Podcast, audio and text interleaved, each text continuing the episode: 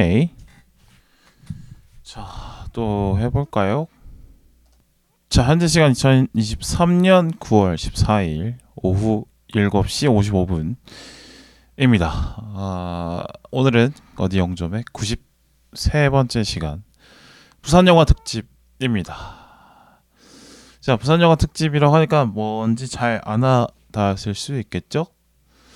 그냥 뭐 부산 부산과 영화라는 그 두 가지 키워드 사이에 여러 가지 것들을 한번 주제를 뽑아서 설명해 보는 시간이라고 보면 될 것 같아요. 뭐 영화로 부산을 설명해 볼 수도 있고 영화 속의 부산은 어떤 이미지로 비춰지고 있는지 또 뭐 부산 배경의 영화들 중에 유명한 게 뭐가 있는지 부산에서 이렇게 영화를 많이 찍는 이유는 뭔지 부산시는 왜 이렇게 어, 부산은 어떤 곳인지 이렇게 한번 이런저런 다양한 주제로 한번 이야기를 해볼까 합니다. 네. 다분히 아무래도 제가 부산 출신이다 보니까 뭐 애양심에서 출발하는 컨텐츠겠죠. 근데 뭐 그럼에도 제가 서울에 올라와서 산 지 꽤 시간이 지났기 때문에 그 이러이러한 점에서 부산을 매력적으로 느끼시는 것 같다. 부산 밖에 사는 분들이 그런 걸 한번 또 추측해서 얘기해 보면 또 재밌지 않을까 싶기도 해서 준비한 컨텐츠입니다. 그리고 가을이 사실 또 부산 놀러 가기 좋거든요. 또 이거 듣고 또 부산 놀러 가셨으면 좋겠다라는 마음으로 또 만들어 보겠습니다. 음, 오늘 첫 번째로 부산은 어떤 곳인가에 대한 설명을 좀 해보도록 하겠습니다. 일단 지리적인 설명을 해볼게요. 네. 부산시의 특성이 뭐냐면 어, 바다가 있다는 건 다들 아실 테고 근데 산이 많다는 거는 뭐 잘 느끼지 못하실 수도 있을 것 같아요. 아무래도 주요 관광지가 해안선에 있기 때문에 거기만 다니다 보면은 이제 전체적으로 지리가 어떻게 구성되어 있는지 잘 못 느낄 수도 있겠다라는 생각이 듭니다. 왜냐하면 해외 아니 그러니까 밖에서 오시는 분들이 주로 가는 곳이 부산역 근처 그리고 뭐 광안리, 해운대 요런 데만 주로 많이 가시기 때문에 그쪽에는 아무래도 뭐 바, 산이 그렇게 많나 이걸 좀 느끼기가 어려울 수 있죠. 하지만 부산은 사실 뭐 바다의 지배도 많이 받습니다만 일상생활에서는 산의 지배를 많이 받아요. 그러니까 대부분의 사람들이 사는 공간이 산에 올라가 있는 경우도 상당히 많고 또 산이 많다 보니까 또 바다와 산이 가깝게 붙어 있다 보니까 평지가 상당히 귀합니다. 그래서 평지가 일단 진짜 잘 없고 또 도로도 산 중턱에 올라가 있는 경우 이런 게 좀 많죠. 네. 그러니까 산을 둘러서 길들이 형성이 되어 있는 경우들이 많이 있습니다. 그래서 주요 간선도로들도 휘어져 있는 경우들이 많아요. 특히나 이제 수영로라고 하나요? 이게 그러니까 지하철 2호선을 따라가는 길이 확실히 그렇게 되어 있는데 맞죠? 수영로 맞군요. 그러니까 지하철 2호선 서면에서 수영 수영역까지 되어 있는 이게 어, 주요 간선도로 중에 하나인데 그러니까 원도심에서 동부산으로 뻗어나가는 길인데 이게 휘어져 있습니다. 이거 이게 왜냐면 산과 바다 사이에 있기 때문이죠. 네. 음, 그러니까 부산에 사는 대부분의 사람들은 산의 영향을 많이 받아요. 일상생활에서. 그러니까 뭐 바다에 관련된 일을 하지 않는 하, 일을 하든 안 하든 어, 직장이나 학교나 뭐 이런 것들 아니면 도로가 산에 영향을 많이 받기 때문에 산 위에서 바다가 내려다 보이는데 도시야 이런 것들이 많이 있는 겁니다. 네. 예를 들어서 뭐 최근 영화로는 헤어질 결심에 나오는 그 PC방에서 범인을 쫓아서 나와서 언덕배기를 막 올라가죠. 네, 뭐 아타, 아파트도 지나가고 이런데 거기에 보면은 삼복도로가 나와요. 그러니까 삼복도로가 무슨 말이냐면 산 허리를 둘러가는 도로인데 그러다 보니까 어 그 도로를 기준으로 어 도로 아래쪽은 도로 도로 아래쪽 도로와 그 밑에 아래쪽에 건물의 옥상이 연결이 됩니다. 그러니까 이른바 그러니까 도로 옆에는 도로 입구가 도로 옆 양옆으로는 건물 입구가 나오는 게 정상적인데 어, 한쪽은 도로 입구가 나와 있 한쪽은 도로 한쪽은 건물 입구와 접하는데 도로 한쪽은 어 한 계층 아래 에 있는 건물의 옥상과 접하는 거죠. 이런 것들이 많이 나옵니다. 네, 뭐, 네, 이제 삼복도로, 그러니까 부산 원도심에 그런 도로들이 많이 있는데 그 건물에서 찍은 씬이에요. 그래서 이제 어, 건물 옥상에서 이제 그 이지구와 어, 그 박해일 배우가 이제 결 신체적으로 이제 붙어서 그걸 싸움을 하는 거죠. 네. 그리고 헤어질 결심에서 산호가 그 아파트를 뛰어다니는 장면이 나오는데 거기 아파트도 산 위에 올라가 있는 아파트라고 보면 되겠습니다. 그러니까 이제 이거를 뭐 보면 배경을 놓고 보면 어, 산 위에서 바다가 내려다 보이는 곳에서 찍기 때문에 실제로는 바다와 거리가 있습니다만 배경이 바다가 있는 것처럼 보이게 되는 그런 효과가 좀 있죠. 좀 흔히 볼 수 없는 광경이 있는 거예요. 음. 그래서 찍을 때도 아주 멋있고 야경도 마찬가지겠죠. 그러니까 어, 이 건물 옥상 뒤로 보이는 배경이 다른 건물들이 아니라 바다인 거죠. 그래서 좀 독특한 풍경을 만들어내고 있습니다. 그참 평지가 귀한 곳이에요, 부산이. 그래서 가파른 언덕에 집들이 많이 올라가 있고 거기에 사는 분들도 꽤 많기 때문에 그 대중교통 마을 버스들이 그 구비구비 산길을 올라가서 어 주민들의 발이 되어주는 경우도 많고 또 뭐 그냥 일반 그 노선 버스들도 그 선복도로 위에 많이 올라가 있습니다. 뭐 86번 뭐 이런데 한번 꼭 추천을 버스를 타고 여행을 해보시길 추천을 드리겠고 그러니까 대부분 이제 집들이 언덕 위에 올라가 있는 경우들이 많이 있기 때문에 아파트도 심지어 그렇기 때문에 어, 언덕배기를 오르고 내리고 하는 경우들이 상당히 많이 있어요.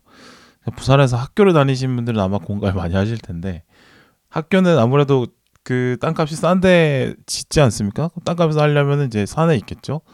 그래서 수많은 언덕배기를 올라 다니면서 학교를 다니는 분들이 많을 겁니다. 뭐 영화 리바운드에 보면은 그 주인공들이 사는 집들이 대부분 이제 산 위에 올라가 있는 달 동네 비슷하게 묘사가 되어 있어요. 아니면 뭐 빌라라도 뭐 바다가 내려다 보이는 그런 곳들인데 실제로 그런 집들이 많이 있습니다만 뭐 요새는 아파트에도 많이 살기 때문에 뭐 꼭뭐 뭐 그런 데만 사람이 산다 이러고는 볼 수는 없죠. 그거는 뭐 리바운드 편에서도 말씀드렸지만 약간 그 부산이 갖고 있는 이미지를 좀 써먹는 것 같기도 하고 또 hungry함을 강조하는 그런 장치도 되는 것 같아요. 네. 어쨌든 간에. 그러니까 대도시로, 대도시지만, 음, 이른바 대도시로서 갖고 있는 인프라가 제대로 작동하기에는 조금 어려운 부분이 많이들 있습니다. 네. 아마, 광안대교가 대표적일, 광안대교를 비롯해서 바다 위를 지나는 다리가 많은 것도 그 이거 다 지형 때문에 그런 거예요. 네. 다리가 필요 없는 게 제일 좋겠죠. 네. 근데 워낙 도로를 놓기가 힘드니까 이제 다리로 만들어서 도로를 놓고 있다라고 이해를 해주시면 좋겠네요. 그래서 이런 식의 특성이 있다. 그러니까 바다만 보지 마시고 어, 부산을 이해하려면 부산의 산들도 같이 봐주셔야 된다 라는 말씀 드리고 싶고요. 이제 부산은 크게 두 개 지역으로 나눌 수 있습니다. 아 죄송합니다. 서부산과 동부산입니다. 그러니까 뭐 서울은 강북과 강남으로 나눌 수 있는데 서 부산은 서쪽과 동쪽으로 나뉘어요. 네. 뭐 다섯 개로 나누면 뭐 서부산, 원도심권, 뭐 서면, 동래권 그리고 뭐 동부산권 이렇게 나눌 수 있는데 그러니까 원도심권 같은 경우는 부산역 근처에 있는 동네들을 생각하시면 되겠고요.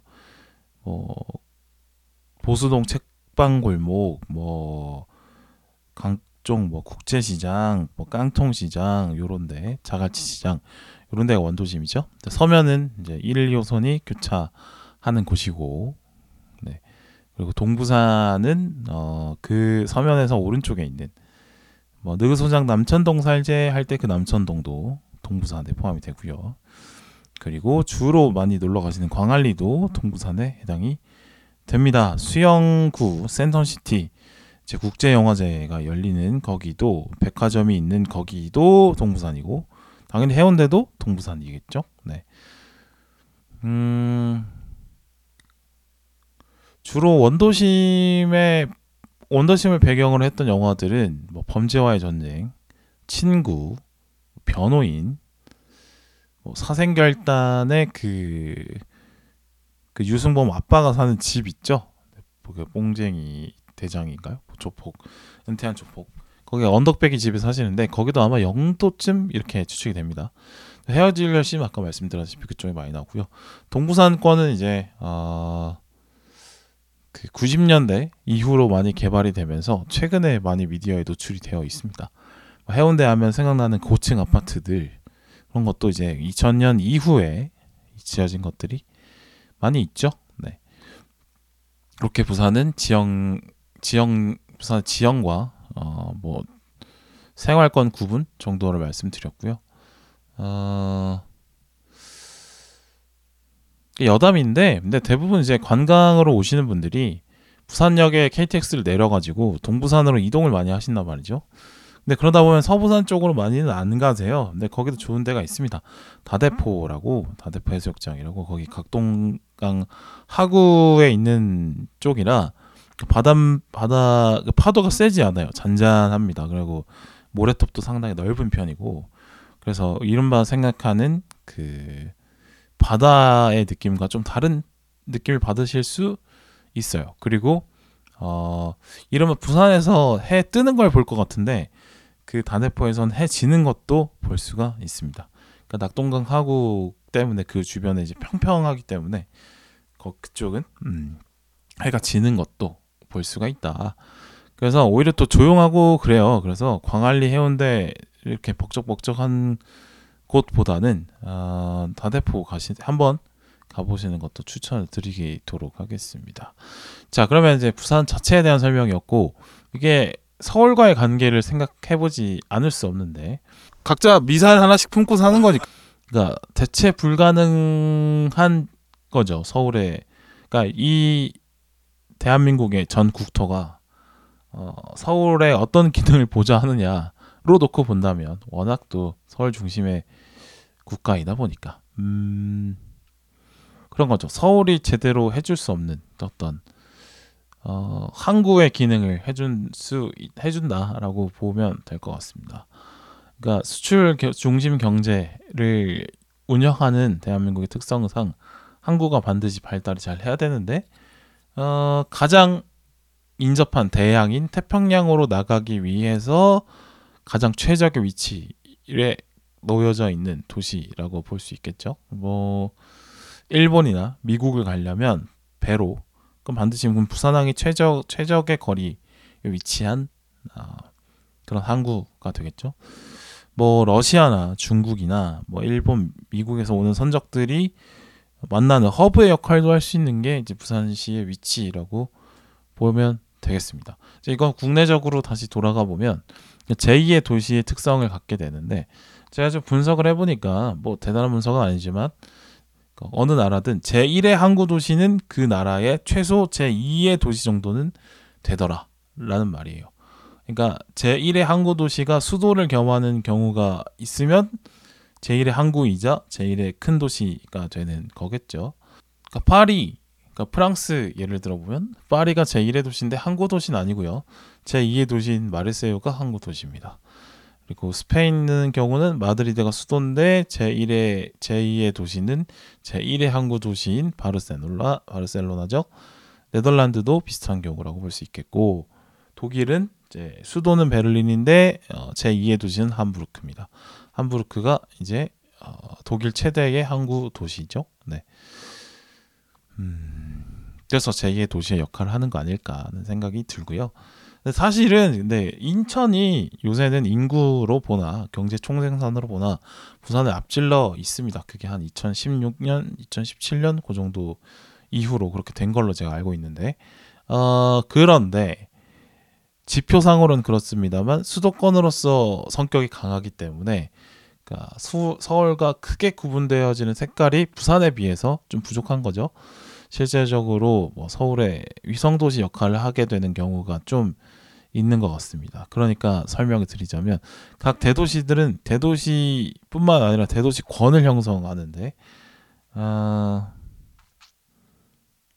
부산 같은 경우는 부산, 창원, 울산까지 뭐 크게 뭐 부울경 이렇게 해가지고 같은 권역으로 묶여서 어떤 기능들을 주고받긴 해요.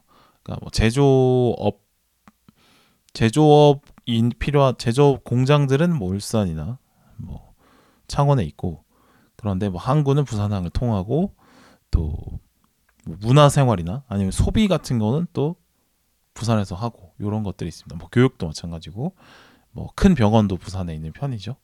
그러니까 주요 생산은 이제 창원이나 울산에서 하지만 주로 뭐 행정적인 기능이나 뭐 의료, 교육, 문화 이런 것들은 부산에서 한다는 거 제가 되겠죠. 근데 인천 같은 경우는 이제 수도권의 한 부분으로 인식이 될 수 있고 인천권이라고 따로 형성이 되지 않아요. 그러니까 인천에 붙어 있는 도시들이 어, 뭐 부천시, 김포시, 뭐 시흥시 뭐, 뭐 이렇게 있는데 근데 서울의 영향력이 더 크다라고 볼 수 있겠습니다. 그래서 좀 상대적으로 부산 어, 인천과 부산이 뭐 제2의 도시를 놓고 싸우는 격이 되지만 부산은 수도권에 속해 있지 않기 때문에 오히려 더 색깔이 부각이 되더라 라는 거예요. 네.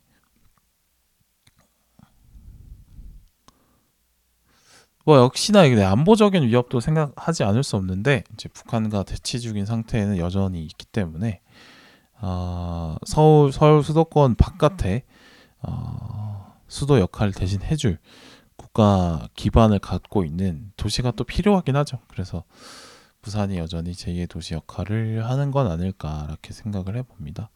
그런데 망해가고 있습니다. 위험하죠.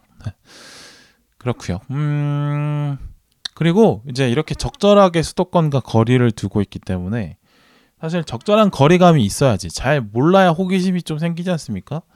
그래서 서울이 못 가지고 있지 않은 풍경들이 있는 거죠. 산과 바다와 도시가 한데 어울려 있는 모습은 사실 서울에서는 찾기가 어렵습니다. 네. 그런데 인프라는 또 다 갖춰져 있어. 뭐 항구, 배, 항구, 뭐 철도, 뭐 도로, 뭐 이런 거 잘 갖춰져 있고 또 관광지로 봐도 최고급의 소비 수준을 또 유지할 수가 있죠. 뭐 호텔, 이나 뭐 휴양 시설이나 뭐 백화점 등등 해서 어, 어느 정도 최고급 소비도 할 수 있도록 갖춰져 있습니다. 그런데 문화가 다르고 말투가 다르고 풍경이 다른 거죠. 그래서 비슷한데 많이 달라 이런 느낌. 그래서 좀 매력적으로 느껴지고 있는 거 아닐까 생각이 듭니다. 자, 이 정도 지리적인 설명까지 드려봤어요. 자, 혼자 떠들라니까 오랜만에 하니까 이거를 상당히 힘든데요. 나름 재미가 있네요. 자, 부산의 역사에 대해서 설명을 해볼까 하는데 이 새끼 내 성질 까먹은 모양이네. 대가리 박아. 사실 중요한 건 부산의 역사는 근대 이후입니다. 네. 근데 이전에는 큰 도시가 아니었어요. 네. 어떻게 보면은 그 조선이 망하고 광복 이후에 세워진 대한민국의 대한민국이라는 이 짧은 시기의 국가와 가장 닮은 도시가 부산이 아닐까 생각합니다. 왜냐하면 이 부산이 대도시로서 탄생한 것과 음, 대한민국의 탄생과 거의 뭐 괴를 같이 한다고 저는 보고 있습니다. 그러니까 대한민국이 전쟁 이후에 급속히 발전한 것처럼 부산도 사실은 이 6.25 전쟁 이전까지는 큰 내도시는 아니었다라는 거죠. 그러니까 전쟁으로 인해서 사실은 이제 일제 강점기부터 해서 어, 부산이 개발이 많이 됐고 또 서울과 부산을 연결하는 이 경부선이 이제 일제 강점기 시절부터 서, 서서히 발달하기 시작하는 거죠. 그래서 이 경부선을 기준으로 국토가 좀 재배치가 됩니다. 어, 뭐 사실 경상도의 중심 도시는 그러니까 조선이 그렇게 뭐 무역을 활발하게 하는 나라가 아니었다 보니까 항구의 역할이 그렇게 크지 않았고 그러다 보니까 경상남도 경상도 지방의 중심 도시는 뭐 상주, 경주 그리고 진주 정도였는데, 네 이제 그 근대 이후로는 아, 부산, 대구가 중심 도시가 되죠. 그러니까 경부선 라인 위에 올라가 있는 도시들이 중심 도시가 됩니다. 뭐 충청도도 마찬가지죠. 청주, 공주, 충주 등이 중심지였다면 이제는 대전으로 중심지가 옮겨 가는 거고요. 네. 그렇습니다. 그리고 경부선에 소외된 전라도나 강원도의 개발이 아직도 늦은 점을 놓고 볼 때 이제 경부선 중심으로 개발이 되어 온 나라다. 근데 그 축이 서울과 부산이기 때문에 어, 부산이 그렇게 개발이 된 것 같다라는 말씀 드리고 싶고 그래서 시대적으로 보면은 뭐 고려 시대 이전에는 부산이 그렇게 뭐 역사에 등장하지 않아요. 조선 시대 때는 이제 주로 어, 외적이 쳐들어오는 공간으로 많이 좀 이렇게 나오죠. 그러니까 부산포에 외적이 떴고 뭐 부산포 앞에서 이순신 장군이 뭐 음, 해전을 벌였고 뭐 이런 거죠. 뭐 부산을 점령하기 위해서 이순신 장군이 배를 몰고 갔다 뭐 이런 걸로 이제 부산이 나오는 거죠. 음, 뭐 이, 그때 나오기도 하고 뭐 명량이나 한산에 부산이 나오기도 하고 근데 살짝 언급되는 정도고 이제 최근 작품 중에 조선 시대를 다루는 작품 중에 부산이 임팩트 있게 등장하는 작품은 킹덤을 예로 들어볼 수 있을 것 같은데 아, 물론 뭐 가상 역사 그리고 판타지긴 합니다만 어, 역병의 발생 지역이죠. 동래 동래부 동래성 정확하게 기억이 안 나는데. 하여튼 그쪽이죠. 그러니까 부산행 영화 부산행의 반대 방향으로 진행이 됩니다. 그런데 아 사실 이제 좀비라는 게 한번 생각해 보면 어 현실에 있는 상황에서 발생하는 상황에 좀비와 비슷한 것이 무엇인가라고 생각해 보면 그거는 적군입니다. 적군. 그러니까 전쟁 상황인 거죠. 좀비가 발생을 했다는 건. 그러니까 나를 죽이러 내 가족을 죽이러 달려오는 비이성적인 존재. 사실 이게 좀비와 적군의 공통점 아니겠습니까? 그래서 반대로 나에게 엄청난 위협을 가하는 존재이기 때문에 반대로 나도 죄책감 없이 죽여도 된다. 그래서 상대방 적군도 분명히 사람인 것을 알고 있습니다만 저 사람에 대해서 인격적으로 대할 필요가 없는 거죠. 좀비도 마찬가지고요. 네, 그렇습니다. 어, 하여튼 뭐 조선 시대에는 이제 외 외와 소통하는 공간 중에 하나. 로 인식이 되는 그런 것이죠.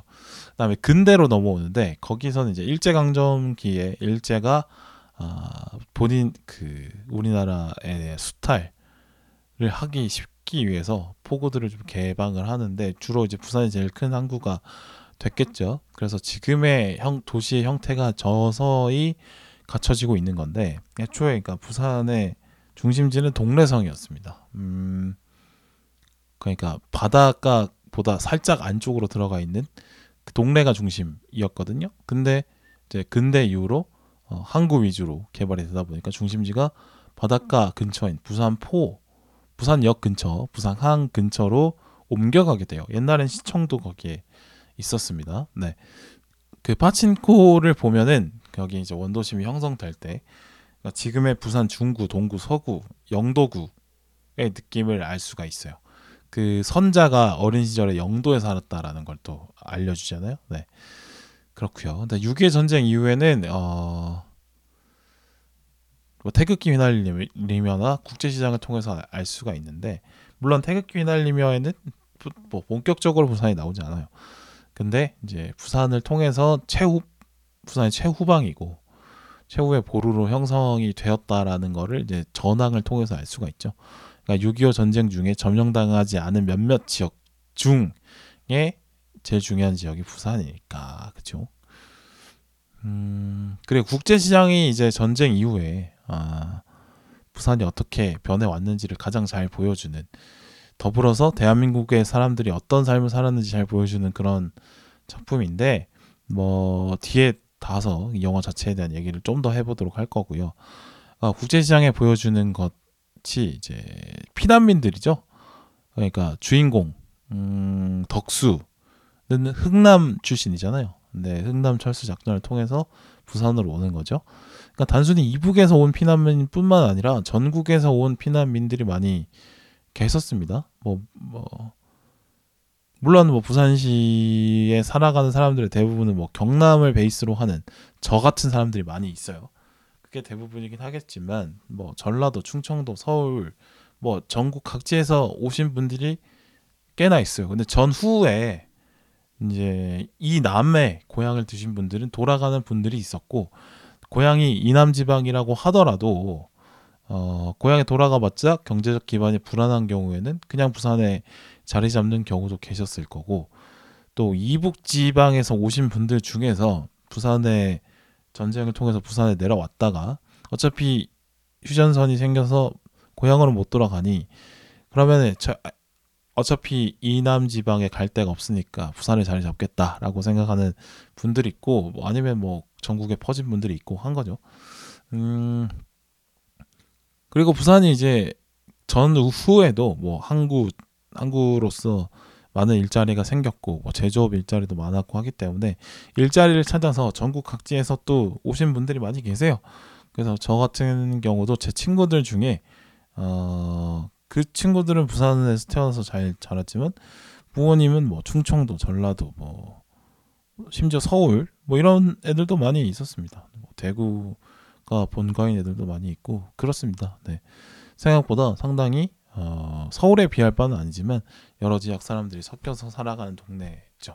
제 개인적인 경험 중에 좀 약간 신, 충격적이었던 거는 어 제가 중학생 때쯤이었던 것 같은데 근데 뭐 부산의 원도심 쪽에 뭐 놀러를 갔었나 어쨌든 뭐 갔어요. 갔는데 밀면집이었나 뭐 돼지국밥집이었나 잘 모르겠습니다만 기억이 잘 안 나는데 근데 거기에 아 그 이북말 씨를 쓰는 할아버지 두 분이서 그 반주를 드시는 모습을 봤어요. 그러니까 되게 신기하더라고요.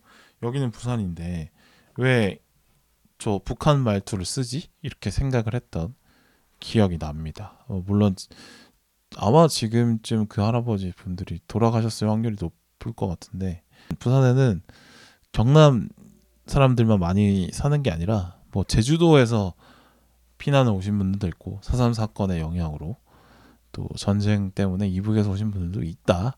그러니까 이북에서 오신 분들의 영향으로 생긴 게 이제 밀면 같은 거죠. 그러니까 냉면을 먹고 싶은데 어, 메밀 같은 걸 구할 수 없으니 그냥 밀로 만들어서 먹는 게 이제 밀면의 탄생 같은 겁니다.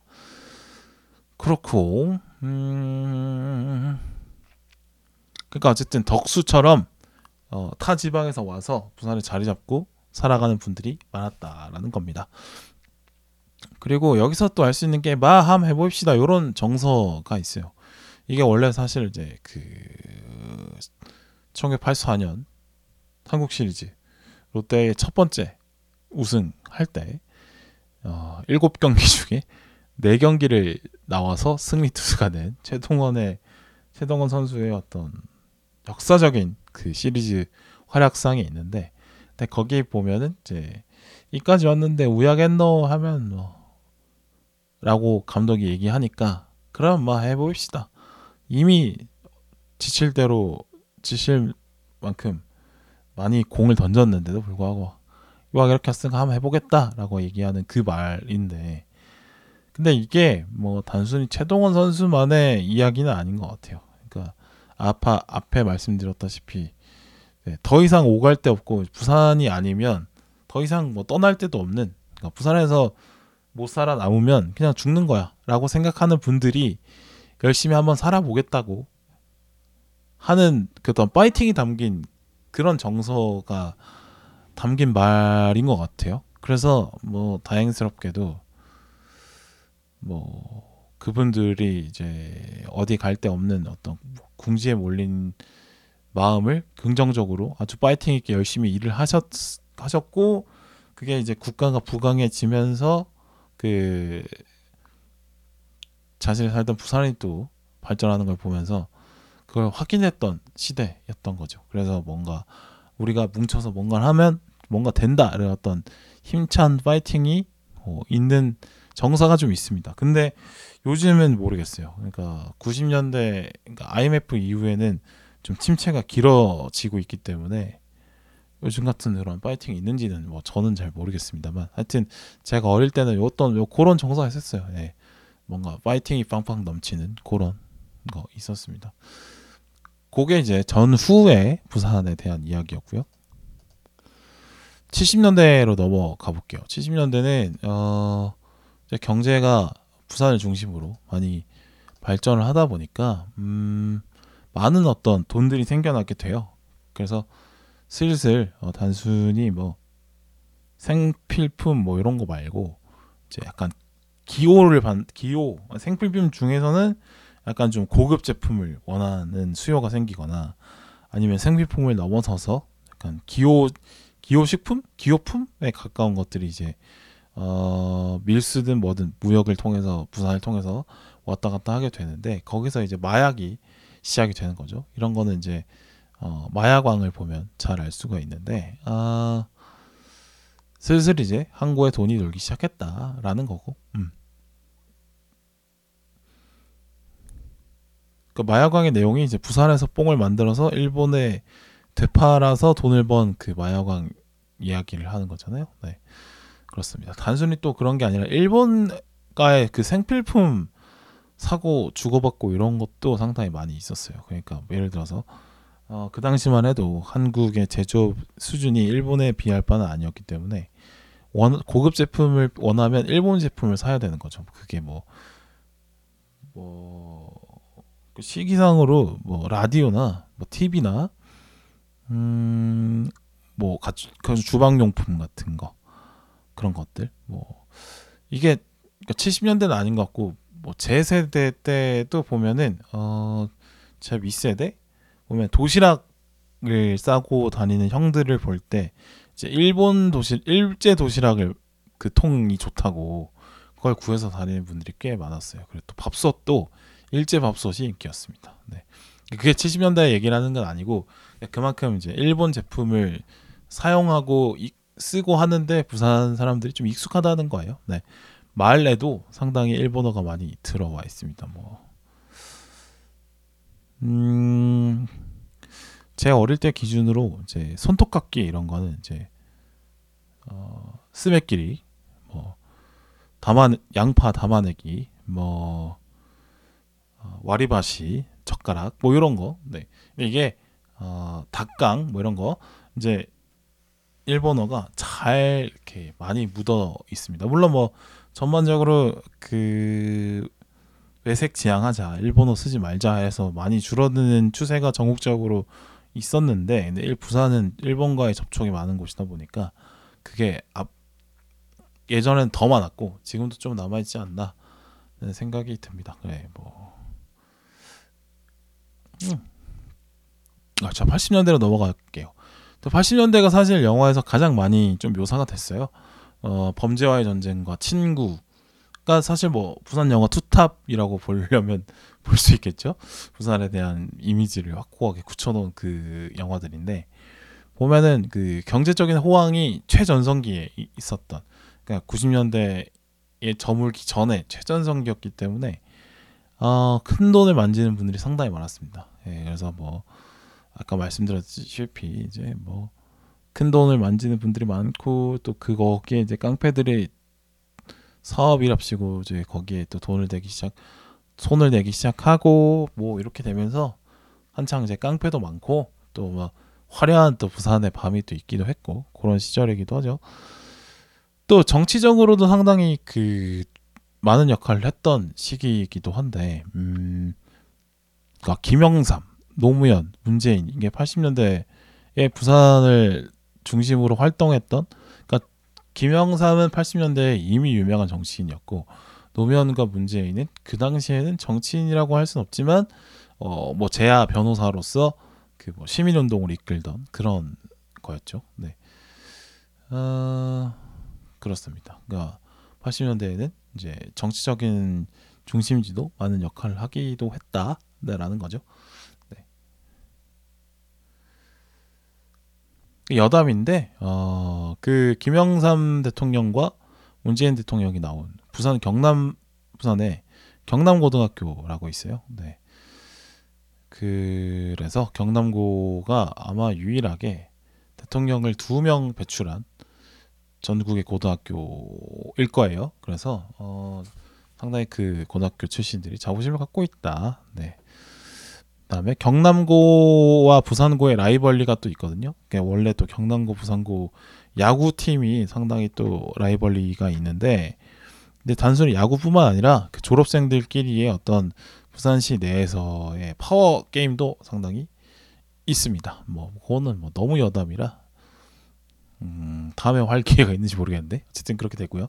80년대가 어, 또그 아까 말씀드린 동부산 개발의 시작이기도 해요. 그러니까 어, 부산항, 뭐 부산역 근처에 중심으로 개발이 되다 보니까 거기에 뭐 아까 제가 말씀드렸지만 어 거기가 산 산과 바다가 바로 붙어 있는 곳이다 보니까 애초에 주택 필지 자체가 크게 안 나옵니다. 애초에 땅 자체도 좁고 그래서 사람들이 언덕벽에 다 올라가서 살고 이런 거 아니겠습니까? 근데 그 고위층 같은 경우는 그런 좁은 집에 살기 싫잖아요. 다닥다닥 붙은 집에. 그러면은 좀 더 넓은 어떤 고급 주택 이런 거 혹은 뭐 빌라 옛날에는 이제 빌라가 좋은 의미였죠. 음, 아, 고급 주거를 얘기하는 단 말이었죠 빌라가. 어. 그래서 남천동에 80년대 고급 빌라나 뭐 주택들이 많이 들어서기 시작해요. 지금으로 치면은 그 남구청 근처라고 하던데, 아, 예, 그렇습니다. 어, 그런 주택들이 좀 개발이 되기 시작했고요. 또 삼익비치 아파트라고 지금은 아마 재건축에 들어갔나? 한번 검색을 해볼게요. 어, 아직 있군요. 어, 어쨌든 근데 어, 삼익비치 아파트라는 엄청난 그 바다 옆에 땅을 약간 매립해가지고 이렇게 만든 아파트가 있어요. 거 보면 이제 바로 바다가 보이는 view를 갖고 있는 아파트거든요. 근데 거기에 이제 또 많은 분들이 옮겨가서 사신 거죠. 근데 느그서장 남천동 살제의 그 의미가 뭐 남천동에 산다는 건 어, 서장이니까 경찰서장이니까 어느 정도 지위가 있는 사람이고 남천동에 산다는 건 어느 정도 돈이 있었다. 그러니까 어,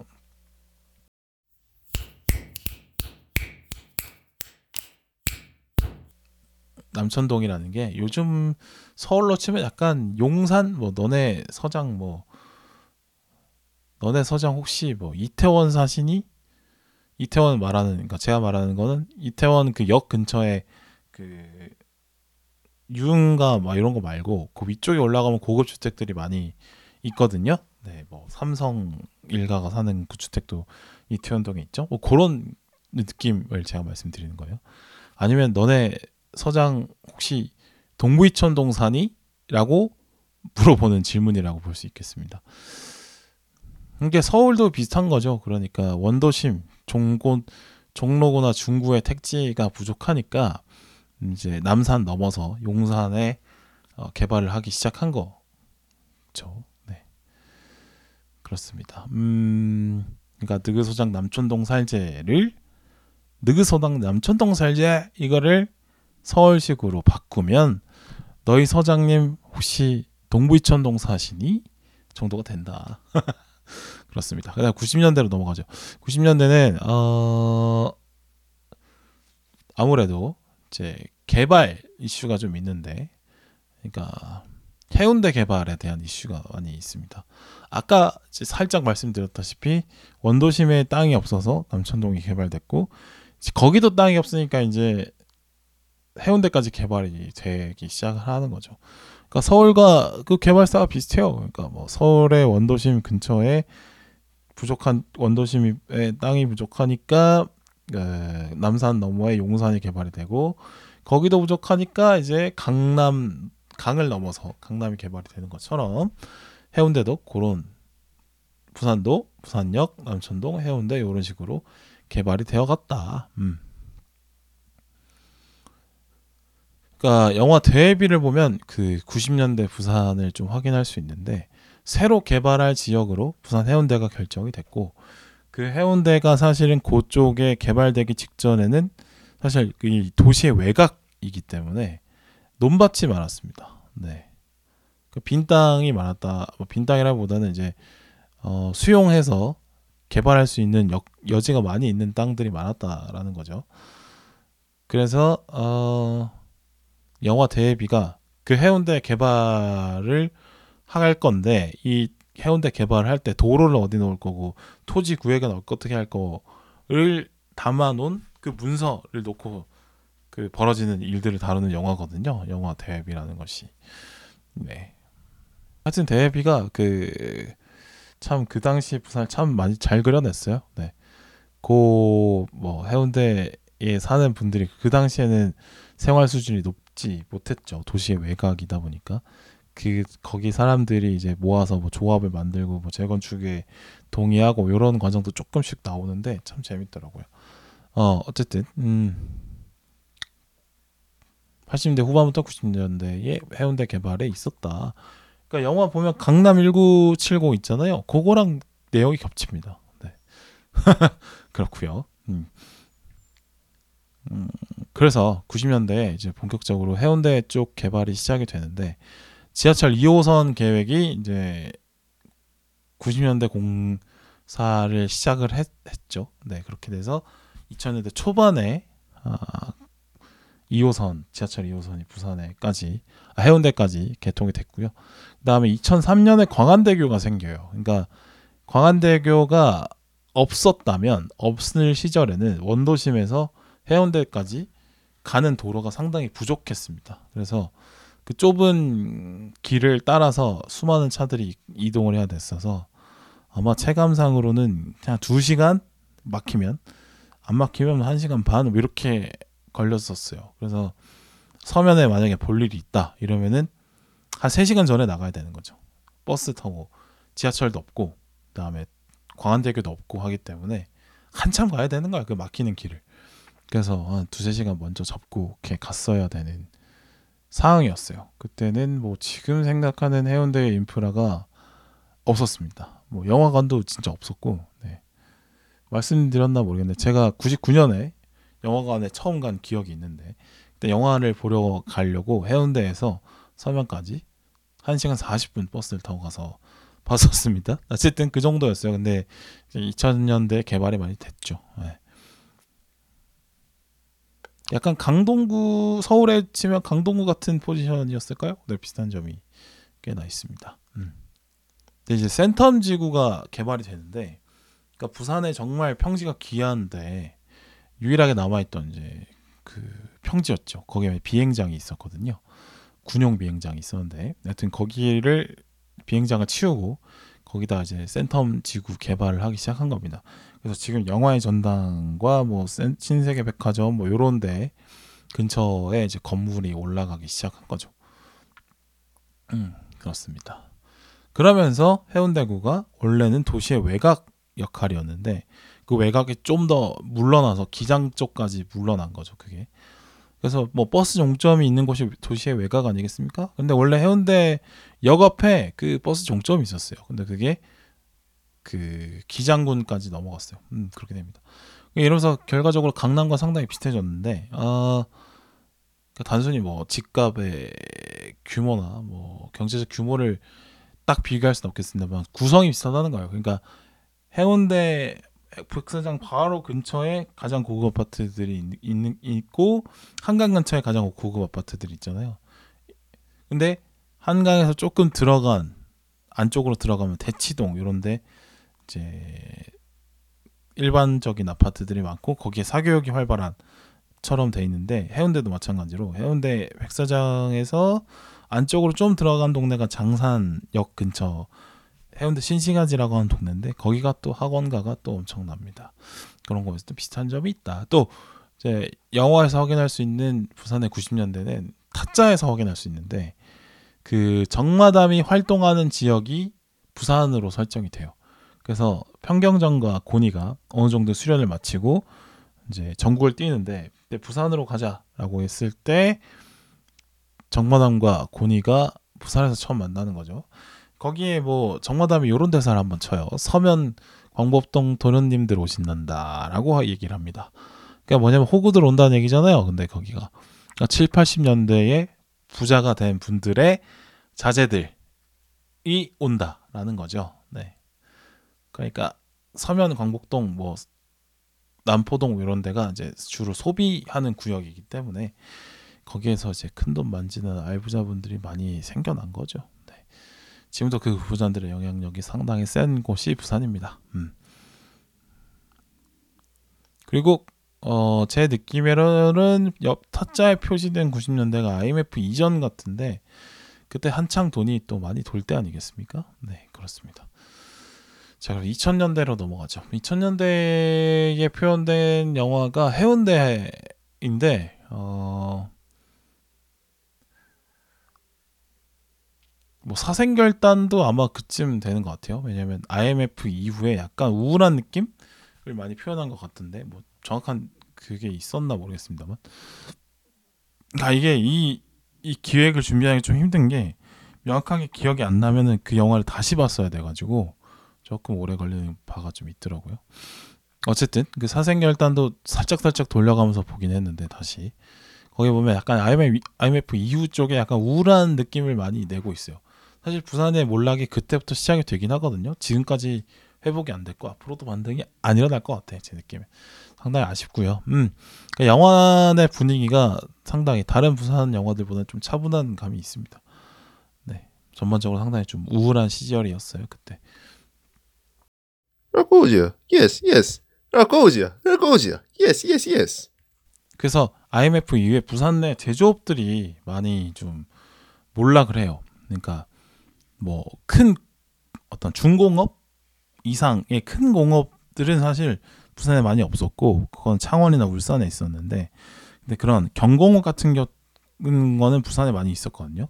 이른바 서부산이라고 하는 그쪽 지역에 어, 공단들이 꽤 있었습니다. 뭐 사상공단 요런데 장림공단 요런데 공단들이 꽤 있었는데 음, 거기서 제일 유명한 수출 품목이 신발이었어요. 이게 영화 에어에 보면 그 한국에서 생각보다 짝퉁을 너무 잘 만들어서 한국에서 만드는 그 나이키 짝퉁을 보니까 꽤나 quality가 괜찮아. 그래서 필 나이트 사장이 그 한국에서 그냥 너네 짝퉁 만들지 말고 그냥 우리 제품을 만들어라 해서 뭐 정식 계약했다 요런 게 살짝 나오는데 그래서 이제 그 나이키의 필 나이트 사장이 74년에 그 부산의 신발 업체인 삼화고무와 계약 체결을 해서 나이키를 부산에서 만들었던 적이 있습니다. 그만큼 이제 신발에 대한 게 있었죠. 그래서 신발 산업이 상당히 컸어요 부산에. 그 삼화고무라는 회사가 음, 그 영화 1987에 보면은 강동원이 신는 그 타이거 신발 있잖아요. 그걸 만들던 회사입니다. 예. 같은데 그 IMF 이후에 제조업 규모가 좀 축소가 되면서 도시가 많이 우울해졌죠. 음. 그렇고요. 그다음 2000년대 그의 에이펙 정상회담이 2005년에 있었는데 그것 때문에 뭐 수능도 2주 늦춰지고 막 이랬었는데 네 거기에 이제 그 동백섬 해운대 그 웨스틴 조선 호텔이 있는 그 동백섬에 누리마루라는 건물을 짓고 거기에 이제 전 뭐 국가 정상들이 모여서 회의를 하고 뭐 부시 대통령도 오고 뭐 이랬었는데 거기에 이제 누리마루를 건설하고 뭐 해운대 개발되고 뭐 이런 거예요. 근데 영화 해운대 보면은 이제 엄정화가 하는 역할이 그 에이펙 정상회담을 성공적으로 개최하기 위해서 일하는 역할로 나옵니다. 어쨌든 음. 아 역시 그 해운대가 고증이 잘 돼 있어요. 그리고 그 막상 막 엄청난 효과가 있을 거다 뭐 이렇게 막 뉴스에서 막 때렸는데 그닥이었던 것 같고요. 자 그리고 2010년대로 갈게요. 자 2010년대는 일단은 보안관도 2010년대 배경인데 근데 뭐 특별히 그 시대를 반영한다기보다는 거기가 이제 기장이라서 좀 부산의 중심도 아니고 한데 어쨌든 뭐 그렇다고 해서 아예 고증이 안 된 건 아니고 그 당시 시대상을 많이 반영을 했어요. 그러니까 음, 그 쇼핑몰들을 개발해서 막 짓고 이런 것들을 그때 많이 했었던 것 같거든요. 근데 보안관에도 그런 게 나오죠. 상가 개발하는 거. 네. 그런 느낌이었습니다. 음. 자, 그리고 리바운드가 어 2010년대 부산을 또 잘 보여준 영화라고 저는 느끼는 게 뭐였냐면 막상 이 영화를 볼 때는 큰 생각이 없었는데 아 이거 보니까 이게 리바운드 영화에 나오는 그 선수 수급 문제, 그러니까 좋은 선수들이 계속 서울로 떠나는 문제를 지적을 하는데 이게 단순히 농구뿐만의 문제가 아니었다라는 거죠. 그러니까 그때부터 부산이 2000년대부터 부산이 몰락하기 시작하면서 일자리가 꾸준히 감소하고 당연히 좋은 일자리도 줄었겠죠. 인구도 조금씩 빠지는 추세였고요. 그러니까 젊은이들이 점점 부산을 떠나는 게 그때부터 시작이 됩니다. 근데 리바운드를 보면은 이제 좀 괜찮게 하는 애들이 전부 다 고등학교는 서울로 가버린다. 그래서 부산에 있는 고등학교가 인, 선수를 뽑는데 좀 어렵다 이런 게 나오는데 이게 단순히 이게 농구의 문제가 아니었던 거예요. 그러니까 뭐 공부 쪽으로 넘어가도 공부를 좀 하는 학생들이 예전에는 부산대를 선택을 해서 부산에서 자리 잡아서 잘 사는 것도 괜찮은 선택지라고 생각을 했는데 부산에 좋은 일자리가 많이 없다. 그리고 부산대의 그 위치가 상당히 떨어지면서 예전에는 뭐 연고대에 필적할 시절이 있었고 뭐 그러니까 연고대에 필적한 시절이 있었는데 지금은 이제 뭐 쭉쭉 떨어지기 시작하면서 지금은 인서울대학교보다 못한 수준이로 인식이 된다고 하더라고요. 근데 예전엔 안 그랬거든요. 그러니까 부산에서 초중고 대학 취업까지 하면 해도 아주 풍족하게 살 수 있다라는 어떤 그런 뭐랄까? 어, 확신? 혹은 자부심? 이런 게 있었는데 그런 게 이제 무너지니까 어, 공부를 하는 학생들이 대 잘하는 학생들 대부분 서울로 많이 가버렸어요. 그래서 서울에 저같이 이제 어, 젊은 사람들이 부산에서 계속 빠지게 되는 건데 이게 이제 영화 리바운드를 보면서 똑같잖아요. 이게 어, 좋은 인재들이 다 서울로 빠져나가는 거. 그래서 이게 영화 리바운드가 아, 몰락하는 또 부산을 또 그리는데도 성공을 한 영화라고 저는 또 보고 있습니다. 그러니까 단순히 그러니까 농구 영화를 보면 보면 되는데, 근데 저는 이제 그 시대에 부산 사는 살았던 사람 입장에서 보다 보니까 아 지금 현재의 부산이 갖고 있는 이 젊은이들이 빠져나가는 문제를 리바운드에서도 또 보여진다라는 거죠. 네. 예전에는 진짜 부산에서 사람들이 많아가지고 사람 구하는 게 그렇게 어려운 일이 아니었던 걸로 제가 기억이 하는데 또 예전에 부산의 농구 아 부산 하면 또 야구를 많이 생각을 하시는데 농구도 상당히 네 꽤나 좋은 인프라를 갖춘 곳이었습니다. 네. 그러니까 부산에서 그 농구부가 있는 고등학교 두 개가 있고 중학교는 네 개가 네 개가 있었거든요. 그만큼 선수 풀이 충분했어요. 그래서 부산에 동아고라는 학교가 있는데 부산 동아고 출신들이 뭐 국대 세네 명씩 있고 뭐 이런 시절이 있었거든요. 근데 그게 이제 90년대까지 그러니까 90년대까지 그 고등학교를 다녔던 시절에는 음 그런 게 가능했는데 그 이후로는 이제 전부 다 어, 동아고나 아까 말씀드린 동아고나 부산 중앙고의 입지가 그 정도는 아니게 되는 거죠. 안타깝고요. 네. 그렇습니다. 네. 어쨌든 이렇게 음, 영화를 통해서 어떤 부산시의 역사를 한번 쭉 러프하게 한번 얘기를 해봤습니다. 아, 저는 약간 하면서 정리가 되는 기분이 들어가지고 좋은데 재밌으신지는 모르겠네요. 어쨌든 그렇습니다. 음, 뭐 정리를 해보자면 짧은 시간 동안 성장한 도시다 보니까 음, 대한민국의 성장의 계와 좀 같이 합니다.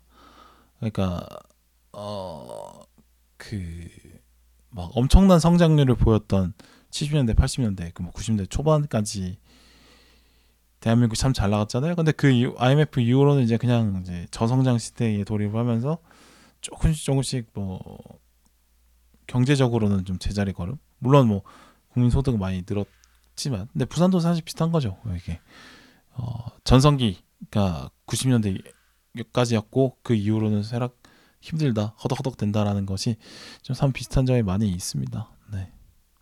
네. 안타까워요. 네, 뭔가 그 인천보다는 당연히 부산이 좋지라는 생각이 저는 어릴 때 당연히 갖고 있었는데 어 지금은 인천보다 부산이 나을 게 없다라고 말그 인정하지 않을 수 없게 되는 것 같아가지고 아쉬운 부분이 있습니다.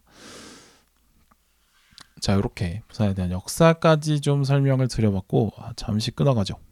자 2부로 갑니다. 뿅.